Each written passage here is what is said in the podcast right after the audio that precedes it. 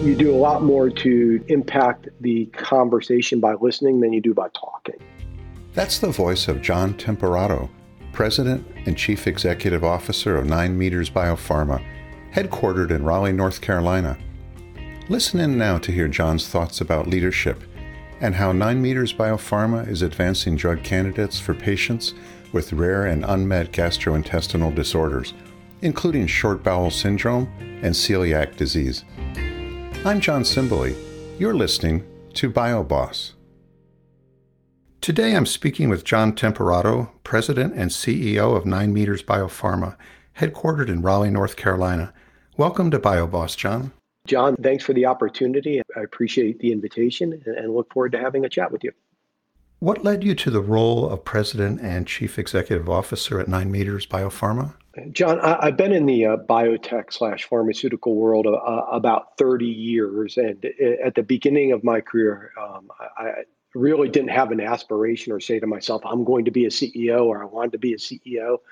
I, I always thought about my career as is the current job, and first of all, you had to execute in your current job, is something that's going to lead me to a job I would be more interested in doing and more exciting for me. So that's sort of always the way I've thought about my career. And and and the nice thing about biotech and pharmaceuticals, it's it's a if you can't get inspired doing this type of uh, job or this being in this type of business, I don't know what can inspire you because at the end of the path, you're making a meaningful difference in patients' lives.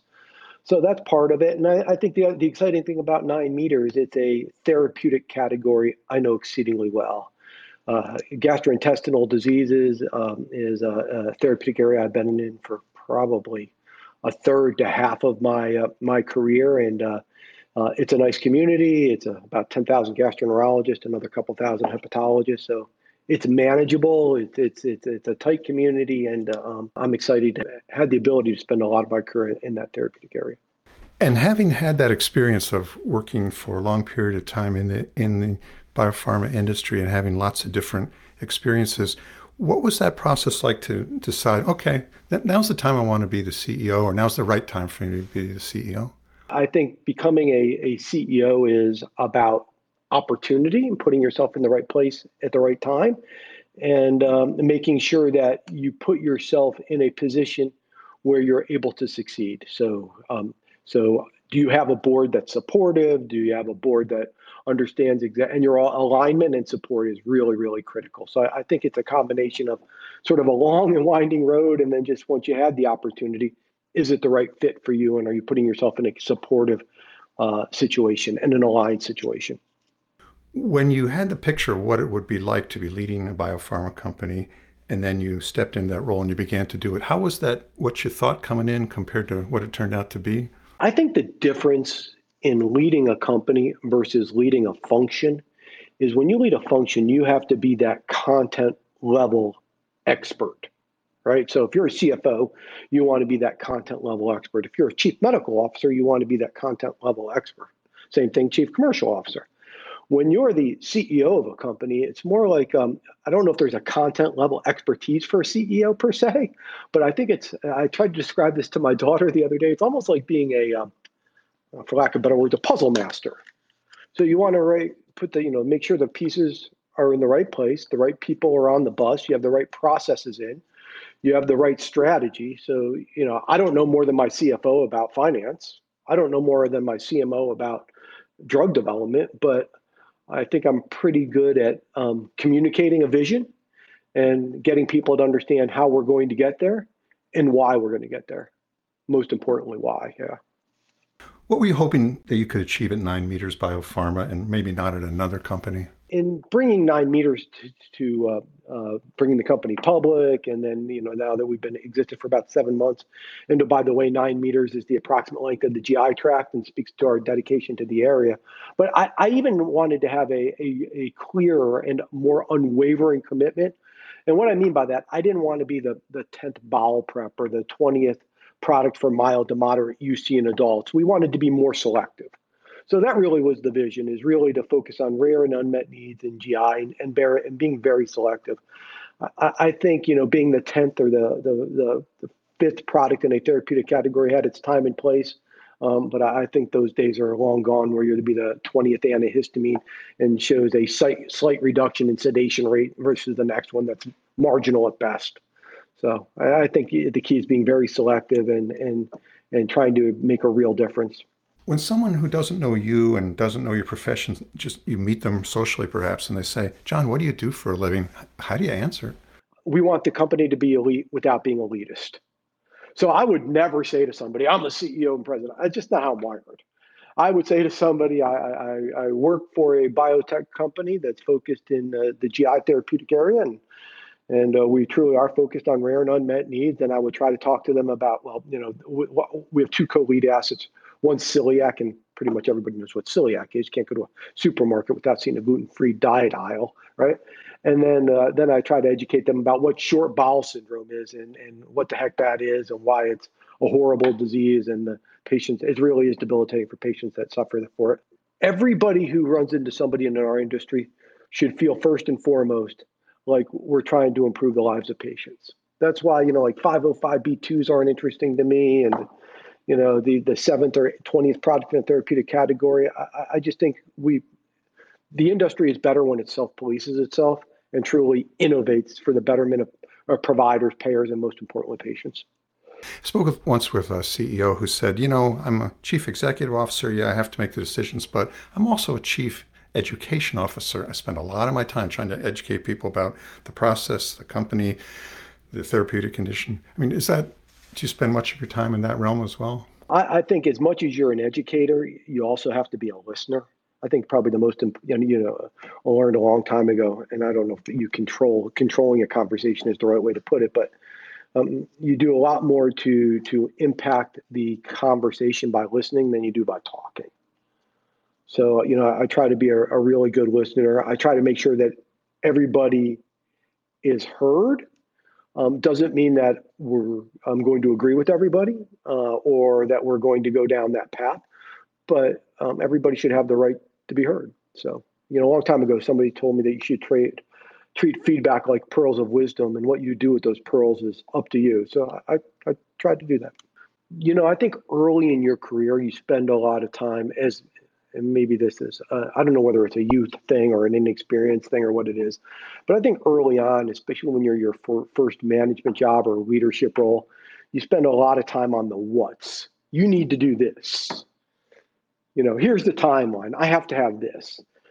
Um, I think the the more experience you get, hopefully, and this is definitely something I've learned, um, and I, hopefully I did it relatively sooner in my career than than later, is is the whys are the most important thing. So you know you have to spend a lot of time, and everybody should know just not the what's, but the whys, because if people know the whys, then it becomes um, not motivational, inspirational. And you'd always rather inspire somebody than motivate them. When you were of age to be thinking about, you know, what interested you at, I don't know, age eight, nine, 10, whatever it might be, can you remember that far back? Can you remember what it was you thought maybe your parents thought you should do or what you thought you should do in life? Well, there's two things. I, I was, I, I played a lawyer in a second grade play. And my mother, you know, from that day thought I should be a lawyer. Um, I had no interest in ever being a lawyer, so but that was funny. Um, but I remember going to work. My dad was an executive with Colgate Palmolive, and um, uh, I remember. And uh, so he, the Colgate's offices, if you don't know, are right on Park Avenue, literally right across from the Waldorf Astoria. Okay, so I remember going to work with my dad as a as a, a kid. Not, I don't know what age I was, whether it was. Uh, I think it was probably maybe fifth, sixth, seventh grade, some somewhere in there. And I got to hang out with the uh, the uh, advertising department. And you know, I don't know. This is probably after sort of the Mad Men generation, you know, the uh, that. But I thought, wow, it would be really cool going into advertising for a large consumer products company, and just to create, you know, uh, an ad where people are buying your products because you you you you gave them a reason to do so. So I, I, thought that'd be cool. So, you know, for a lot of years, I thought I'd just simply go into advertising for a large consumer products company. And then something happened and you fell in love with something else. And can you tell me about that? You graduate college, you, you look for a job. And then it's actually now my mother, going back to my mom, who said um, that I should think about um, biotech and, and pharmaceuticals. And, you know, my first job out of college, I got a job with a with a pharmaceutical company, and I carried the bag. So I was a rep calling on physician offices. So uh, I went from that to basically, you know, if you want to move up in a pharmaceutical company, you sort of got to move out and around the country. And I don't know how many different roles I've had on the commercial organization and throughout an organization, but it's been many and had a, a bunch of different promotions and been through a lot of M and A's and and. Uh, uh, but it, it, was a, it was a journey, and I wouldn't. There, there's nothing I would look back and say I wish I would have done it differently.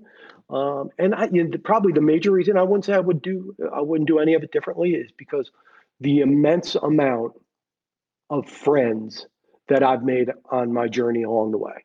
So uh, just just you know people that uh, you know when you work with somebody 10 12 hours a day it's it's it's it's very uh, emboldening, and you just become lifelong friends. So it's a um, uh, yeah, I would I wouldn't I wouldn't change anything.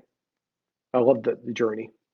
So in a sense, I, I bet you anything that in a sense that early interest in advertising carries through in a way every time you have to tell the story to an investor or to somebody or prospective employee, whatever, because you have to make it come alive for them, right? Yeah, you couldn't be more right. I actually like to present. Um, not that I like to be in front of people. That's not why. I, I truly do like to stand up and watch the lights go off in people's eyes.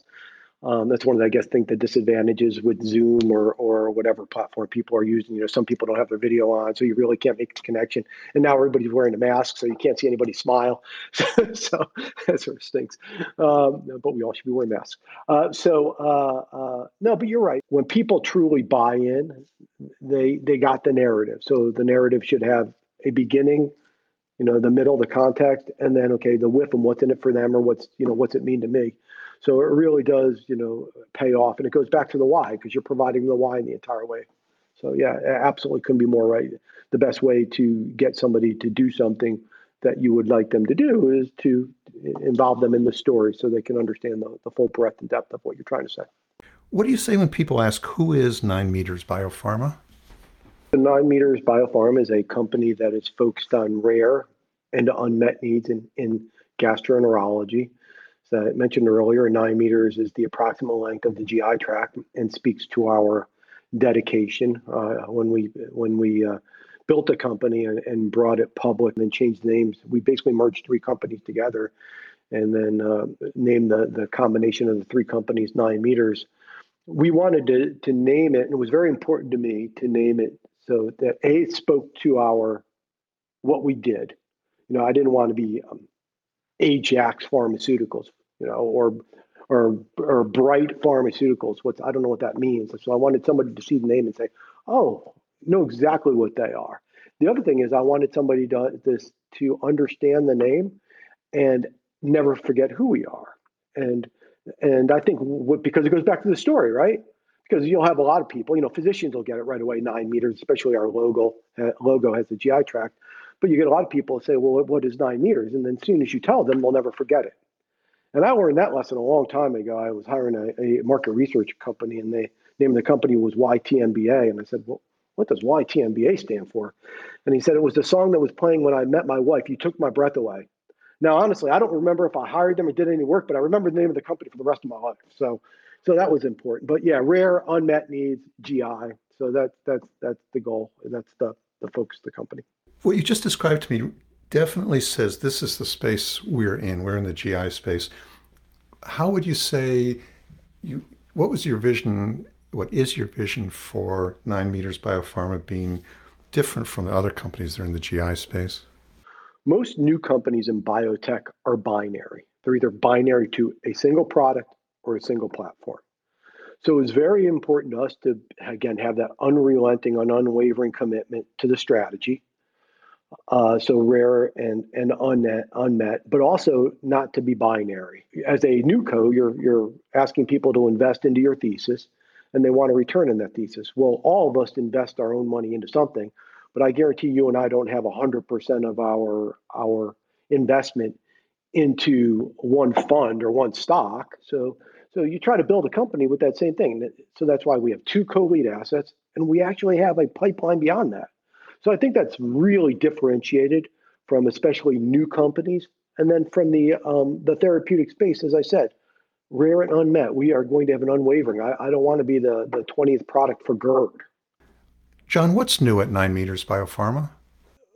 For a company our size, we, we have a, a lot of news flow. And, and when you're putting together a company, one of the things that I learned early on in, in trying to manage a, a, a company is that uh, you want to have news flow, but you don't want to have news flow for news flow's sake. You want to have meaningful news flow. So when we put the company together, so it was not only important that we were focused in binary, but we had a set of the key inflection points um, throughout the year where people can say uh, they are managing the timelines and they're executing against what they said they were going to do. So um, in, in, a short period of time, although it seems like uh, dog years to me, we uh, have taken institutional ownership from nine to approximately 50% or even north of that. We just did a our second follow-on financing, and that closed uh, uh, in uh, December. So we're very pleased on that because we brought in about 80 to 90% institutional uh, investors and another lead investor, which we're very happy that we uh, brought in, a very, very large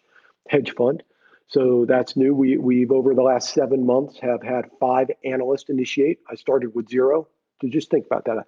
I, I merged into a public company. They had zero analysts. So we've had five people um, uh, uh, cover us. They've they, our consensus is almost 10 to 12 to 15 times where the current stock price is now. So uh, that's encouraging. We said we would initiate a 1B2A trial and complete it. We did that. So the, the results of that just came out, and we we saw some uh, very meaningful safety and tolerability results, which that that study was designed to do, and very directionally supportive efficacy results, and that's for our our short bowel program. So we'll be going to the FDA uh, shortly on that.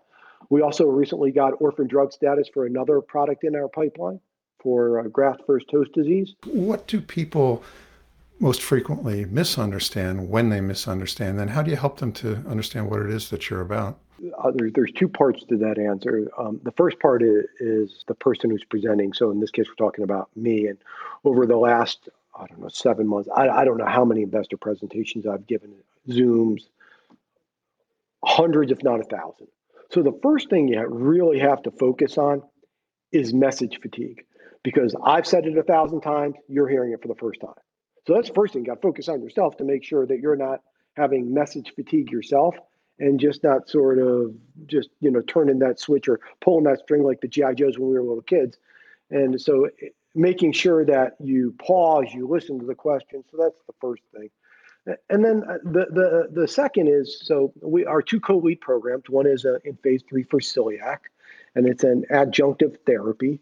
So um, and it, and what adjunctive therapy means is it's for those folks who have celiac that um, are non-adherent to a gluten-free diet, either have cross-contamination or um, inadvertent exposure. So it doesn't mean that you can you, you know take take this and go eat a pizza. That, that's not what this means. So it's a lot of education about that and truly how you're differentiated and why you're differentiated. And we're also the first therapeutic or, or drug to make it to phase three. And not only are we the first to make it to phase three, the, the people that are behind us are years behind us, at least two years behind us. So it's really a lot of education. So you know, everybody knows what celiac is, but what's our approach? Why is our approach? The other thing that's important with sort of celiac, and I'll just talk about that one for a second, is that most functional uh, GI diseases are, are what you call differential diagnosis, functional GI diseases or differential diagnosis. And basically, what a differential diagnosis is, is that you eliminate everything else and you end up with, let's say, IBS D diarrhea predominant, predominant or C constipation uh, predominant. So celiac is a functional GI disease, but there's a genetic linker. So there's a definitive genetic test. So that's probably where a lot of that education goes. And then for our, our short bowel syndrome uh, program, our the way that we're approaching it is different than the current standard of care. Current standard of care is a GLP2 that grows the villus architecture off the lumen of the GI tract with the idea of just picture. So just to take a step back, short bowel syndrome patients have approximately two meters or less of GI tract. So they have an inability to absorb nutrients. And if you have an inability to absorb nutrients, you're, you're not you're not long for the world, unfortunately. It's a horrible disease. And um, so they typically get a, a IV bag full of uh, what's called parenteral nutrition and parenteral support. All right, so this drug that was approved eight or nine years ago is a GLP-2, uh, and the, the again the approach is to build this thick shag carpet in the two meter, meters of your remaining GI tract to snag nutrient, nutrients as you digest. All right, so that's and then there's two other drugs in development that do that similar type of uh, process mechanistically. Our approach is totally different. So when your approach is totally different, there's a lot of education that goes from a regulatory standpoint. Well, if there's no regulatory predicate, are you guys nervous? Are you sure that you're going to are you going to have the same endpoint? Well, our, our mechanistic approach is different. Why should we have the same endpoint? So our approach is simply slowing the transit time, the time in which you digest to excrete, which gives the ability of the body to naturally absorb nutrients. So that, that's mechanistically how we work. The other big advantage for us is our onset of action is hours to days. The, the current standard of care takes up to six months. Can you imagine being a patient taking up to six months? And, and the current standard of care is $40,000 per patient per month.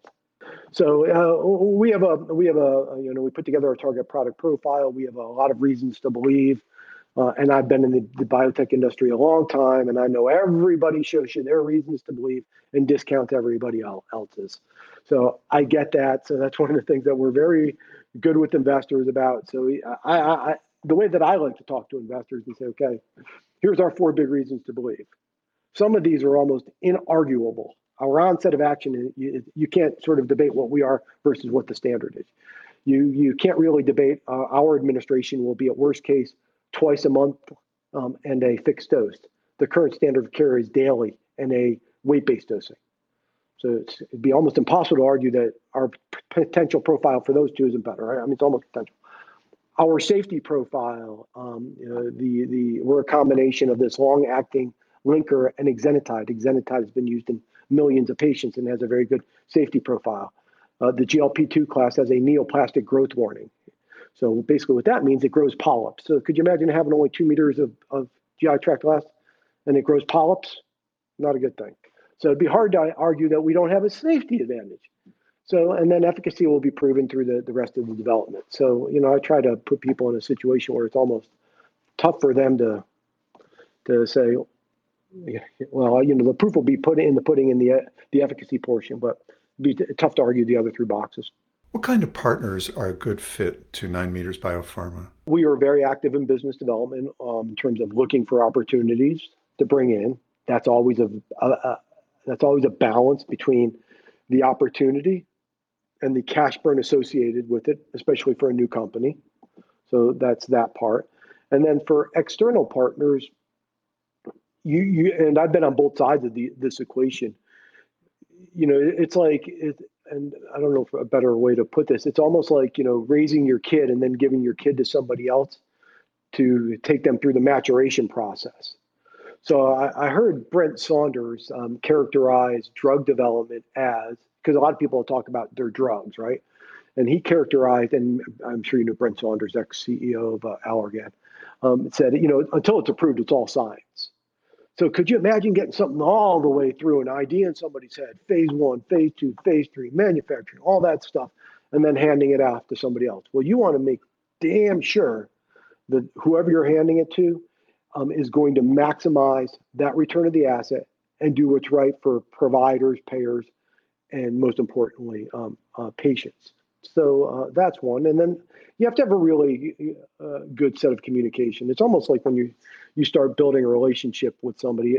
If there's questions right away, there's questions right away. That never gets better. it only gets worse, right?